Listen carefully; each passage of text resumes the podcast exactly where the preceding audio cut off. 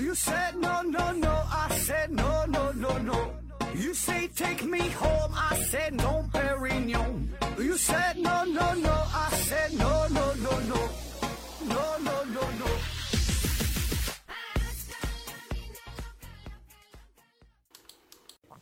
拼命探索，不计后果。欢迎您收听《思考盒子》，本节目由喜马拉雅平台独家播出。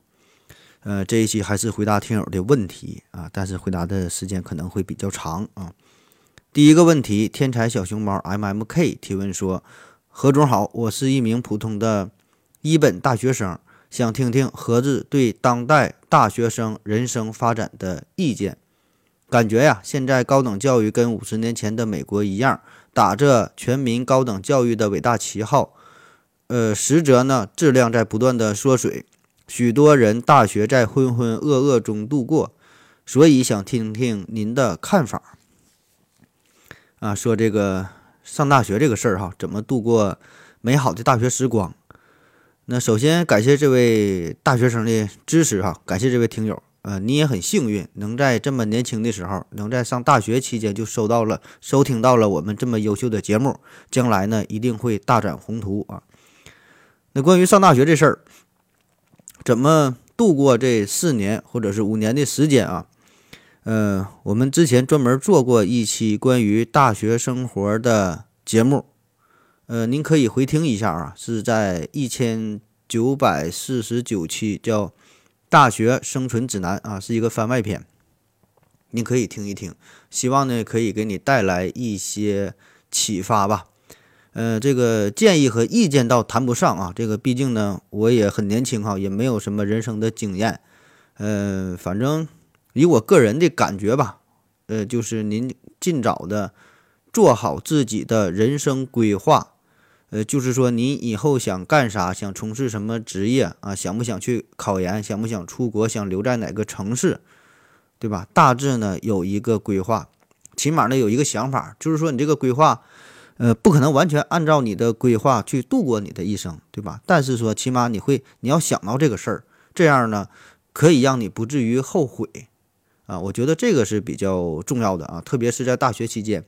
呃，自己自由的时间、充裕的时间比较多啊，做一个合理的规划，嗯，不至于让自己太迷茫哈。不要等问题出现之后，然后再焦头烂额的，对吧？那么至于说细节上如何去学习、如何去考试啊，甚至说如何去恋爱，这些都是小事儿哈，我就不展开谈了啊。你可以回听一下这期节目。下一个问题，利伯特艾沃斯，不不，反正就这听友提问说。何子老师，我高中暑假时在农村老家，老家呀是传统的农村二层小楼，在雷雨的天气时候，呃，楼上房间的门铃啊总会自动的响，但是白天呢，或者是不下雨的时候，不打雷的时候，呃，也不会出现这种情况，呃，这是什么原因？补充一下，老家的背后呢，十米左右有一个电塔，坐标呢是潮湿的南方。啊，他说这个下雨天哈，这个门铃自己响。你说这事儿，这个可以安排上做一期这走进科学系列了啊。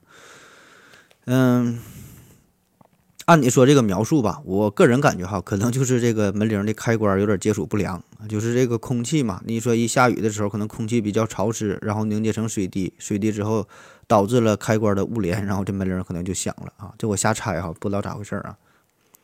下一个问题，上课见到你提问说：“何子老师啊，请问，在这个物欲横流的现代社会，年轻人之间还存在真爱吗？爱情在现代社会是不是已经异化了呢？”（括弧啊，特别期待何子老师能够专门出一期节目，谈谈对爱情的看法。爱情这事儿哈，爱情这事儿，人世间又能几个，那又能有几个人真正说明白呢？对吧？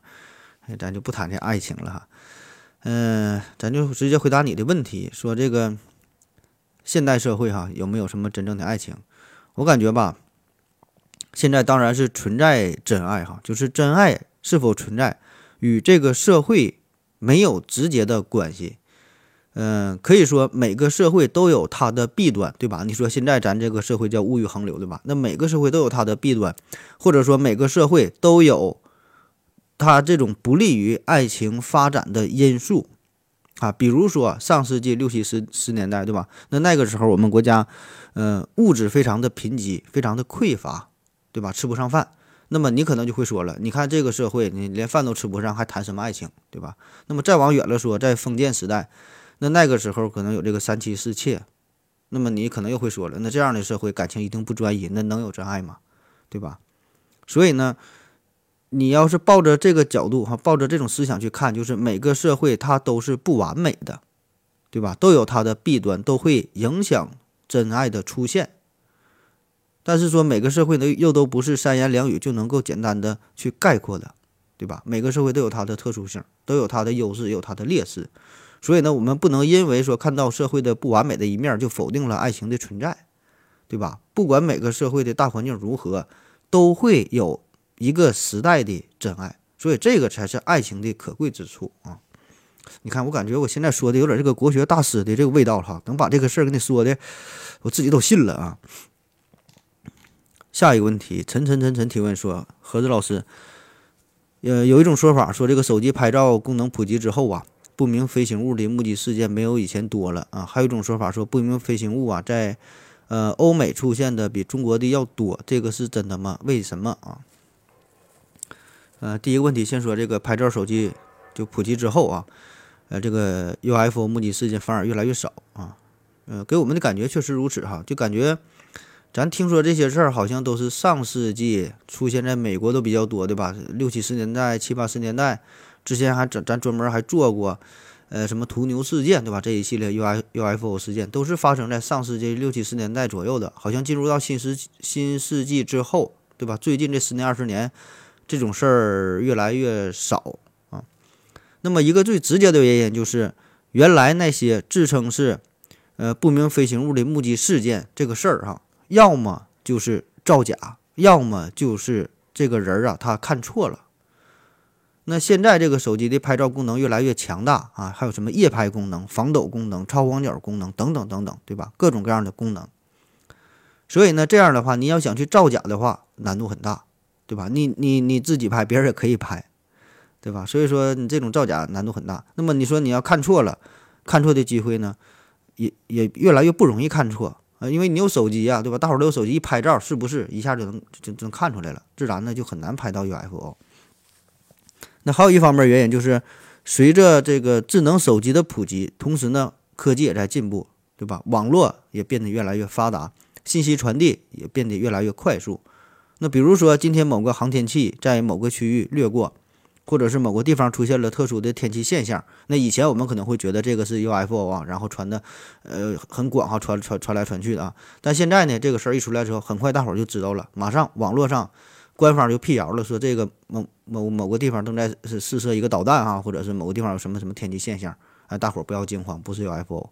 所以这个谣言直接就扼杀在摇篮之中，对吧？对，就就不会再误以为这些是不明飞行物啊。第二个问题说，这个不明飞行物在欧美国家出现的比中国多啊？嗯，确实如此啊，给我们感觉好像确实这样。中国好像这方面报道没有外国多。那么更准确的说法呢，应该是外国的报道的这些事件比我们多啊，并事件至于事件真实事件本身多少，这个不知道哈。我们只是说看到了关于媒体的报道上，好像外国是多一些。这事儿呢，我我感觉可能是与他们。更加推崇这类文化有关啊，感觉这就是跟整个社会大环境、跟这个媒体，主要是跟这个有关。那么在欧美这些国家呢，他们可能会更崇尚这种自由的思想，特别是在上世纪五六十年代，对吧？那个时候，呃，他们有各种各样的超级英雄的这种漫画啊、电影啊，对吧？星球大战，对吧？这些东西，所以呢，民众们对这类比较神奇的事件。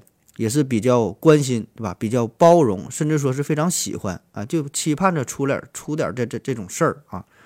而我们国家呢，这个时候就是，呃，还在研究解决吃饭的问题，对吧？所以所所以呢，很少有人有闲心关注这方面的事儿，对吧？就算啊，有人说看到了不明飞行物啊，如何如何的，也不会太关心，对吧？整不好你你总跟别人说这事儿，还会把你当成神经病，当然，我们也可以从一个阴谋论的角度去分析，就是这个确实是外星人在美国出现比较多，因为他们与美国政府一直在进行秘密的合作啊，所以美国的科技很发达啊啊，这阴谋论嘛，对吧？你怎么去想都行。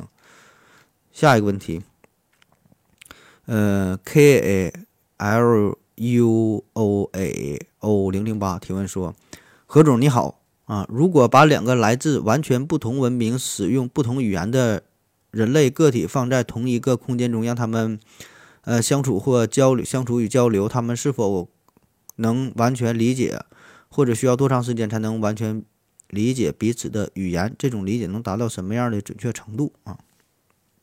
看下面小鬼儿零二幺回复他说：“呃，电影这个降临呐，了解一下（括弧不是太好看，但是呢，基本可以回答你的问题啊）。这个电影其实我感觉还行吧，这个也推荐你看一下哈。这个确实啊，看完这电影就你就明白了。嗯，他说这个关于两个不同的文明啊交流这个事儿，那么如果说这两个文明等级差不多，只是单纯由于语言的不同，呃。那么，如果想要努力进行交流的话，我觉得并不难哈。举个例子，就比如说把你扔在非洲的某个部落，那你们之间彼此听不懂啊，但是你们文明等级差不多，对吧？那么我想呢，在这种情况下，可能说过不了几天，过不了几个月，你们就可以进行一些简单的交流啊，甚至可以学会对方的一些语言，对吧？当然，这个前提我是说啊，这个是呃文明等级差不多，对吧？只是这个语言不同啊。那么如果说，文明根本就不同的话，差很多等级的话啊，这个就很复杂了，甚至说没法交流，对吧？就是文明跨度太大。因为这里边有一个前提，就是你你你要明白，并不是说一个高等文明啊，它就可以轻松的理解低等文明的交流方式，并不是这样的啊，不是说你高级，你低级全都看得懂。就比如说两个小鸟之间唠嗑，你比它高级，但你听不懂两个小鸟的说话，对吧？所以这种情况下，它就。不太不太容易讨论了啊！如果这个差距，呃，文明文明的这个等级差相差特别大，可能说他他永远他都无法交流，甚至说根本都不在一个维度，对吧？你怎么去交流？你还是看电影嘛哈！降临哈，降临啊，讲述的是十二个神秘的外星飞船，然后呢，这这个降临在地球上发生些事儿啊，最后呢是这个女主破译了外星的语言啊，其实挺有意思的啊，你看一看吧。下一个问题。何子老师，我是南方人啊。有次呢去山东看见农村的房子啊，呃，跟你有次朋友圈发的图片呢是一样的啊。为什么北方农村的房子以前到现在都是一层嗯红瓦顶，而南方农村的房子呢以前的呃以前泥砖墙黑瓦顶，现在条件好了，多数是呃混凝土钢筋结构的小楼？我觉得主要不是经济差异，请问是什么原因啊？他说这个南北方。这个瓦呀不一样哈，说这个北方是红瓦，南方是黑瓦。其实这个事儿也不绝对哈，在咱北方很多地方也都是黑瓦，呃，当然也有这个黑瓦和红瓦共存的现象。这个呢，主要与这个瓦它的这个烧制工艺有关。就是刚烧好的这个瓦，它温度很高，然后你需要冷却嘛。那如果是自然冷却，就晾凉了，等它自然自己变凉，这个变成的就是红色。如果是往上浇点。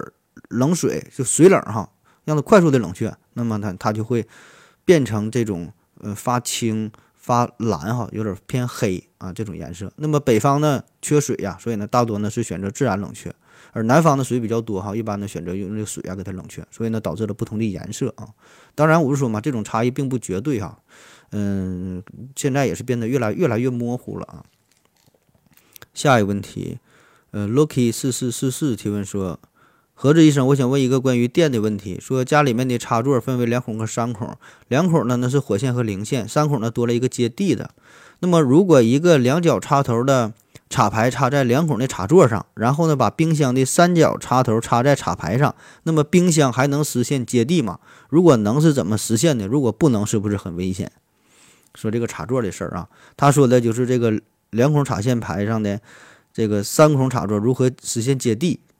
就是，那你这种的，这种当然它没法接地了，但是为啥呢？它还做成这个造型，就是说为了满足三孔插头使用，要不然它往哪插，对吧？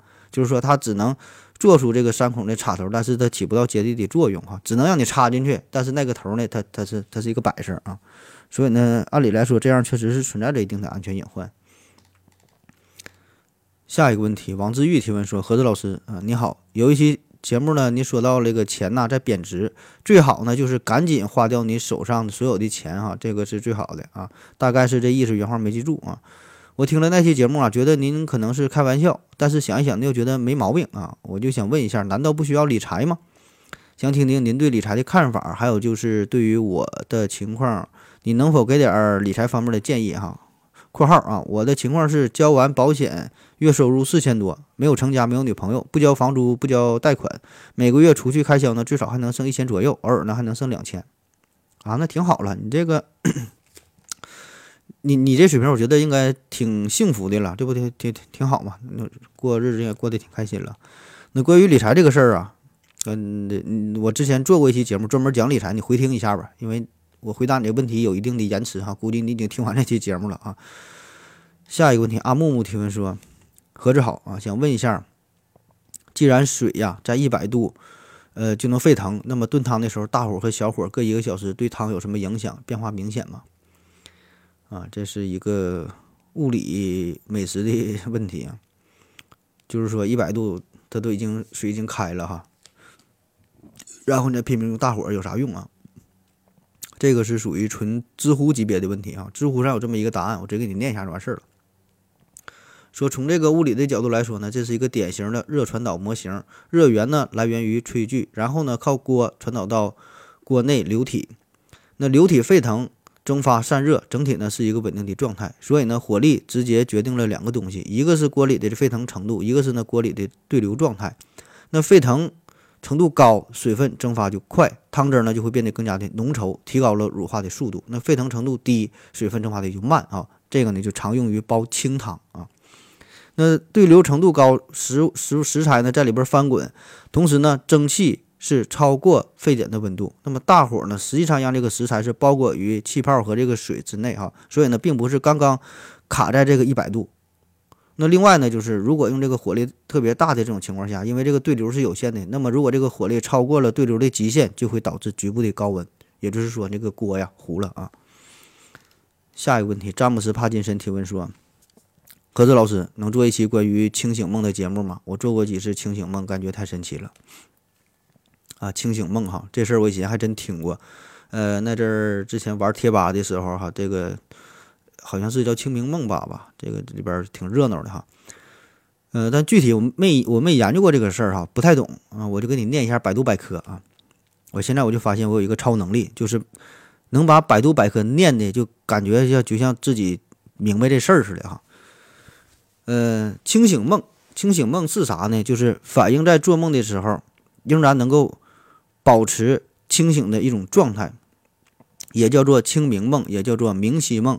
这个清醒梦呢，跟白日梦不一样哈。那清醒梦就是说，你这个做梦者在睡眠状态中保持着意识清醒的状态，而这个白日梦只是说，就是说这个做梦者在清醒的状态中进行冥想、进行幻幻想哈，这叫白日梦。他他没进入到睡眠的状态。嗯，清醒梦这个词儿呢，最早呢是由荷兰医生嗯 f r e d e r i c van z y 他呢在一九一三年提出来的。那在清醒梦的状态下。做梦者呢，可以在梦中拥有清醒时候的这种思考的能力、记忆的能力。那部分人呢，甚至还可以使自己的梦境中的感觉跟真实世界的感觉并无二样，但是呢，却知道自己是身处在梦中。后来呢，奥地利的心理学家弗雷德啊，他呢在他的这个名著哈《梦的解析》当中呢，将清醒梦解释为潜意识的强念力再现啊，特指大脑对某些事物拥有执念时。将把梦境由无意识状态、混沌的状态接管为半意识状态。你看他这么一解释之后，哈，你一定就是更加听不懂了。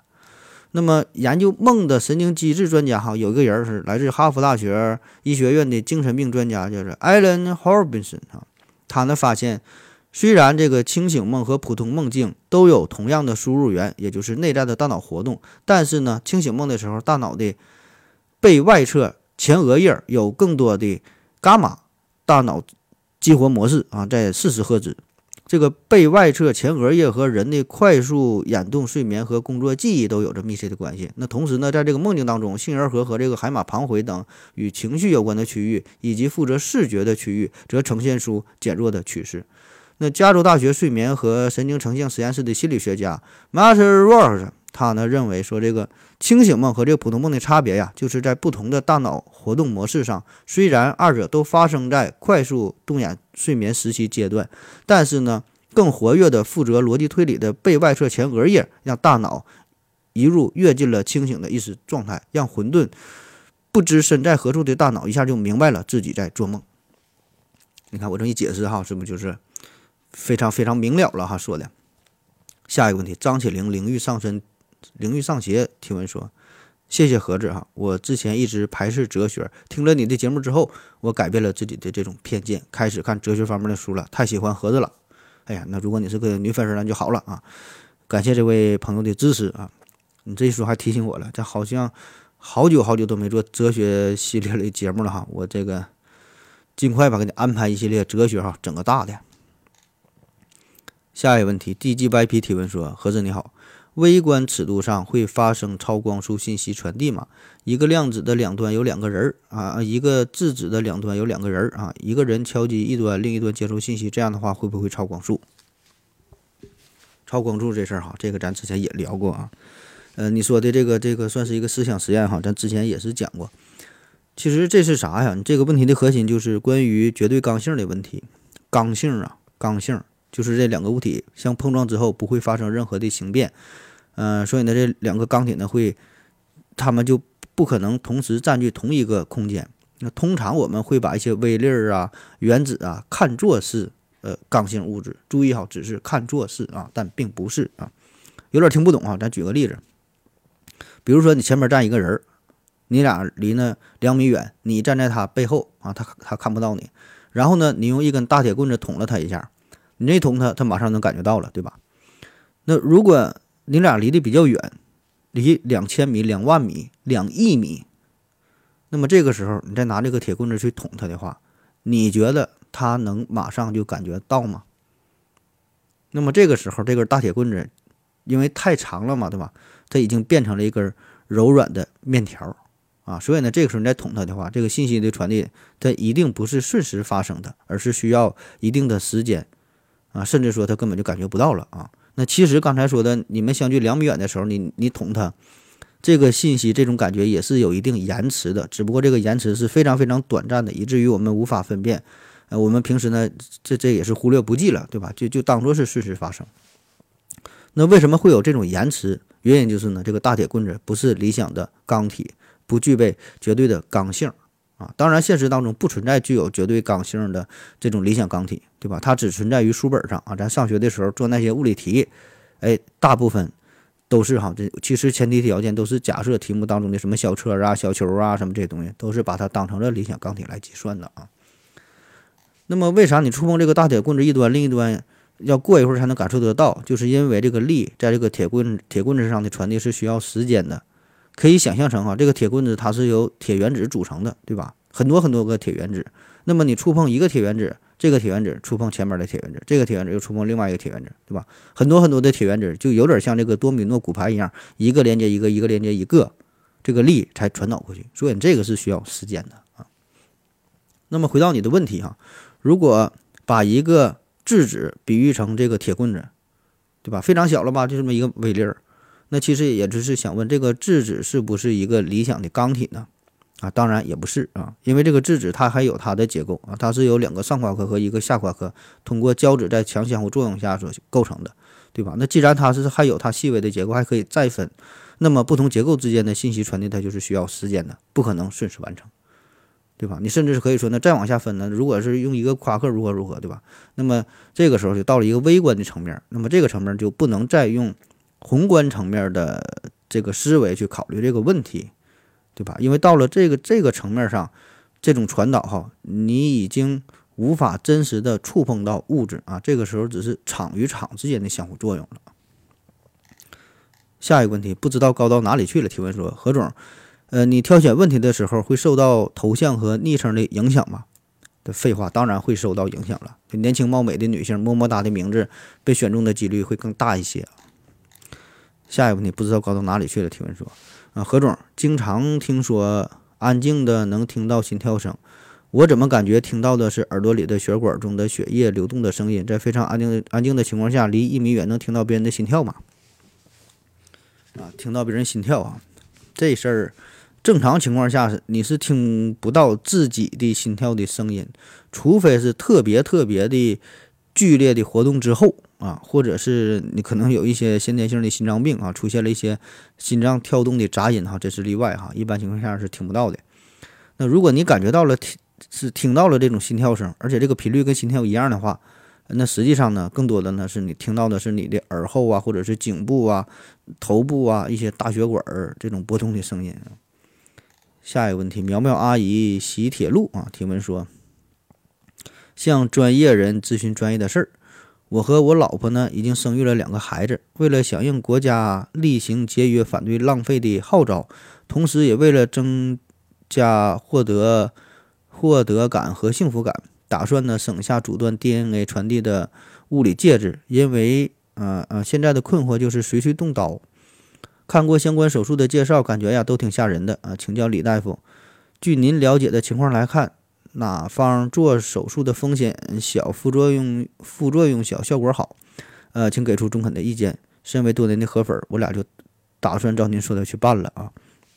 然后还补充一点说，做了手术之后还能再恢复到原点吗？比如说国家放开三胎，我们又想重启，啊，这个那你就上个环儿吧，那就。下一个问题，才疏学浅，胸无点墨提问说：盒子你好，答听友问的片尾曲太难听了，可以换一个吗？或者干脆不要音乐了，影响完整播放率。这换是不可能换了，我也不是在乎这个播放率的人儿，对吧？我这。起早贪黑，好不容易选的这个歌曲我这还一顿剪辑啥的，你就凑合听吧，起码坚持到二零三零年再说吧。下一个问题，苗苗阿姨西铁路提问说：何总你好，久闻您是正经的男科大夫，著名的啤酒品尝家，所以呢想请教您一个问题：最近呢我们国家出口的那些新冠疫苗价格高不高啊？您估计再卖多久能把这个研发成本给收回来啊？另外一个问题就是交易以什么货币结算？我们买石油的时候不用美元，山姆大叔还老大不愿意了。呃，我们卖紧俏货的时候要求对方以人民币结算，没啥难度吧？这都是国际形势的大问题啊。这个新冠疫苗出口价格，呃，每个公司不一样，疫苗不一样，价格呢也不太一样。我在网上查到的一个资料说，科兴公司的这个价格是两支好像还不到三十块钱，反正挺便宜的。感觉咱也是不指望这玩意儿挣多少钱哈，这主要是交朋友呗。那至于说以什么货币的形式进行结算，哈，这个我真心就不知道了。下一个问题啊，最后一个问题说这个，清七八八提问说，啊，何子老师，为什么人呐总会工作一段时间之后就会辞职啊？总会有间歇性踌躇满志、持续性混吃等死的焦虑啊？嗯，这也不是说所有人工作一段时间之后都会辞职吧，对吧？这主要还是看什么工作呗，啊，也与这个人的性格啊和他个人的选择有关，对吧？当然，很多人都会冒出想要辞职的想法，啊，对吧？那确实，呃，一个工作做久了之后，呃，就会产生厌烦的心理，呃，就想辞职，对吧？很正常，对吧？每个工作都是，大伙儿呢这种感觉应该都差不太多，你天天重复同样的事儿吧，都会烦，所以呢，渐渐的就会产生间歇性踌躇满志、持续性混吃等死啊，这也是，呃，成为了很多人的新常态。对吧？就感觉每天我们都会有很多的想法，想办很多的大事儿啊，想去减肥，想去健身，想要学外语，呃，想要想要完成读一本什么世界名著，如何如何？但最终呢，都是三分钟热血，对吧？办了一大堆健身卡，买了一大堆世界名著，几乎呢就没看过，就没用过。很快呢，又回到了原来的舒适圈，继续呢混吃等死。那为啥会这样哈？咱从心理学上分析一下。第一个呢，叫做认知力不足，哈，认知力不足。有一句话哈，前前几年挺火，叫道理我都懂，但但是臣妾做不到，就感觉说啥都啥都明白哈，但是怎么就办不到啊？那其实这里边呢，很多时候啊，你并不是真懂啊，说道理都懂，其实你不懂啊，这就叫认知力不不足哈，你并并没有真的弄懂这个背后的逻辑，真的搞清楚这个利害关系，对吧？很多时候你并看。并看的并不懂，那如果你没能真正弄清楚你的行为和你想要的结果之间的这种联系，没能弄清楚持续付出的真正的作用和目的，你也就弄不明白既定情况下为何要去坚持，如何要去坚持啥意思哈？就比如说你想减肥，你想戒烟啊，你有了这个想法，就感觉什么戒烟不好，呃，这个抽烟不好，对吧？肥胖可能对身体不好，如何如何？其实呢，你知道的这些只是一个很肤浅的，呃，一个危害，你并不知道它给你带来的真正的危害是什么，对吧？你你你你你不知道，你找不到一个让你非得去减肥、非得去戒烟的理由，这个才是问题的核心，叫认知力不足，对吧？你没深刻的思考这个问题，就是说我为啥非得去减肥、非得去戒烟？所以呢，如果你没有把这个问题想到这份上，没把这个这个点给想清楚的话，你自然就很难坚持下去。所谓的什么影响健康那些，其实。那只是一个表面上的原因，并不足以真正的去打动你，让你坚持下去。第二个叫做高估了自己的执行力，呃，会有一些人就这样去想哈，就感觉这个事儿我没去做，那是我没做，但是我能做成，只是可能因为我比较懒，我比较忙，或者是我不爱做这个事儿，所以我没做啊。如果去做，我一定可以做得很好。很多人会有这种想法。嗯，比如之前有一个听友哈，嗯，评论我的节目，嗯，说你你这个水平也出来做节目，你这个你最好还是回家多看看书吧。这节目做的漏洞百出哈，这内容基本不就是从网上找的嘛，对吧？你你这节目做的倒也简单，上闲鱼花二十块钱买个麦克风，然后呢照着百度百科这么一念，这就算一期节目哈。你这玩意儿叫你做的，哎呦我去！等我有空我给你做一期，让让你看看啥叫真正的节目。然后呢，我等了。好久哈，也不知道这个大哥啥时候能有空，啥时候他能做一期节目啊？所以这个就是啥，就高估了自己的执行力哈。就咱这个节目好坏不说啊，就是你真正能做出来一个节目的话，其实我个人感觉是挺难的哈。可能可能是因为我这个水平不行，能力有限啊。反正我觉得是挺困难的，哪怕是一期很水的节目，就很多时候这个事儿它都是嘛，叫知易行难啊。呃，也有很多听友建议我要开视频哈，入驻 B 站呐，上抖音呐，如何如何。其实这个事儿呢，我也不是没考虑过，对吧？就就咱就这说，就你能想到那些事儿，我基本我也都想到了，对吧？你们很多的建议，其实我早就考虑过了啊，只是没做。因为啥呢？我觉得就是时机不太成熟，对吧？就自己的能力不行，精力也不够。就是你搞这些东西，你想做视频的话，这工程量太大了啊，非常非常大啊。就是很多人就说嘛，这有啥难的，对吧？你你做视频嘛，拿手机一拍，往上一传，不就完事儿了吗？这个如果你要没做过的话，你可以试一下，你可以你可以自己做一个小视频啊，做个三五分钟的就行，你试一下你就你就明白了，有很多事儿根本不像你想象当中的那样哈，所以呢，真正阻碍这种间歇性踌躇满志、持续性混吃等死的这类人成长的原因哈，并不是因为他懒惰，而恰恰是因为他那种自以为。如果我再努力一点，我就能成功的这种盲目自信，他并没有意识到问题的严重性、复杂性，总觉得这个事儿很简单，总觉得我还行，只要我稍微一努力，我就可以成功，对吧？其实呢，现实世界完全不是这样，更更可能的情况就是，嗯，很多时候，就算你去努力，你也不会成功。所以呢，这个就涉及到一个更深层次的一个心理学上的一个问题。对吧？就是说，为啥不努力哈？为啥不努力呢？因为你不努力的话，你不成功。你可以把不成功归因于你的不努力。如果你努力的话，很可能你还不成功。那这时候你就没啥借口了，你就不得不承认自己能力不行、智商不行、水平不行，对吧？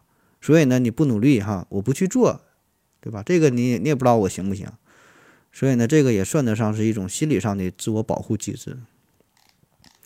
还有一个原因呢，就是执迷于过于宏大的目标啊。那之前就就不不有有有人教导我们嘛，对吧？像什么定个小目标，赚个一个亿，对吧？我们也是有很多目标吧，想想赚钱哈，不说一个赚一个亿吧，先赚个几千万吧，对吧？减肥先减掉个二三十斤，嗯，然后想看书，我想看那个十部世界名著，如何如何。那么能有如此宏大的理想，树立宏大的目标，当然是好事儿。但是呢，在你真正执行的时候，还得一点一点来啊，从点滴做起。就算你真的能赚到一个亿，OK，恭喜你。但是你要知道，你这一个亿不是一笔生意就做成的，对吧？它保证是一点一点积累起来的。你就算说你减肥，你能减二十斤，OK 啊，减二十斤，那你是一天减二十斤吗？不可能啊，保证是一两一两减下去的。所以呢，有一些人目标很宏大，对吧？但是呢，急于求成，每个月挣着两千五百块钱的工资，一直呢怀揣着两千五百万的梦想，啊，有梦想当然是好事，不是打击你，不是给你泼冷水，但是呢，你要把这个梦想要细化，对吧？你得去规划如何如如何一步一步的去实施起来，那否则一直怀揣着巨大的梦想，是吧？但是呢，看到眼前的现实，这样呢，这这种强烈的对比，这种刺激。会让你变得更加的迷茫、迷失自我，感觉到力不从心，最后想想还是算了吧，安于现状，又回到了自己的舒适圈，对吧？所以这个这时候这个宏大的梦想只能是一个宏大的梦想，根本就实现不了。所以这个时候应该怎么办？哈，应该把这个任务拆解下来，啊，设立一些阶段阶段性的奖励。那为什么我们喜欢玩游戏，对吧？因为这个游戏的任务，它就是一段一段的，对吧？最后，比如说让你完成一个大任务。大任务下边有很多的小任务，每次呢只要求你做一个小任务，对吧？找到某某一个物件，再找着某一个物件啊，把把这些东西合成在一起，要去救某个人，要如何如何，对吧？它有无数个无数个小任务，最后综合在一起，你就完成了一个大任务，对吧？再有就像玩游戏似的，啊，它有反馈机制，及时反馈，对吧？杀死怪马上长经验，马上给你爆出好件儿。但是看书减肥很难坚持，因为你看不到效果嘛，可能三天五天、十天八天的。你还是没有没还是没有什么效果，所以这个时候你就不爱坚持了，对吧？所以说你给自己设立一些阶立性、阶段性的奖励，哎，哄着你的大脑，欺骗你的大脑，慢慢坚持下去，可能就成功了。当然说了这么多哈，我感觉也没有啥用哈，都是废话啊，道理道理都懂是吧？但是呢，还是做不到啊，你还是从前那个少年，没有一丝丝的改变啊。好了，感谢您各位的收听，谢谢大家，再见。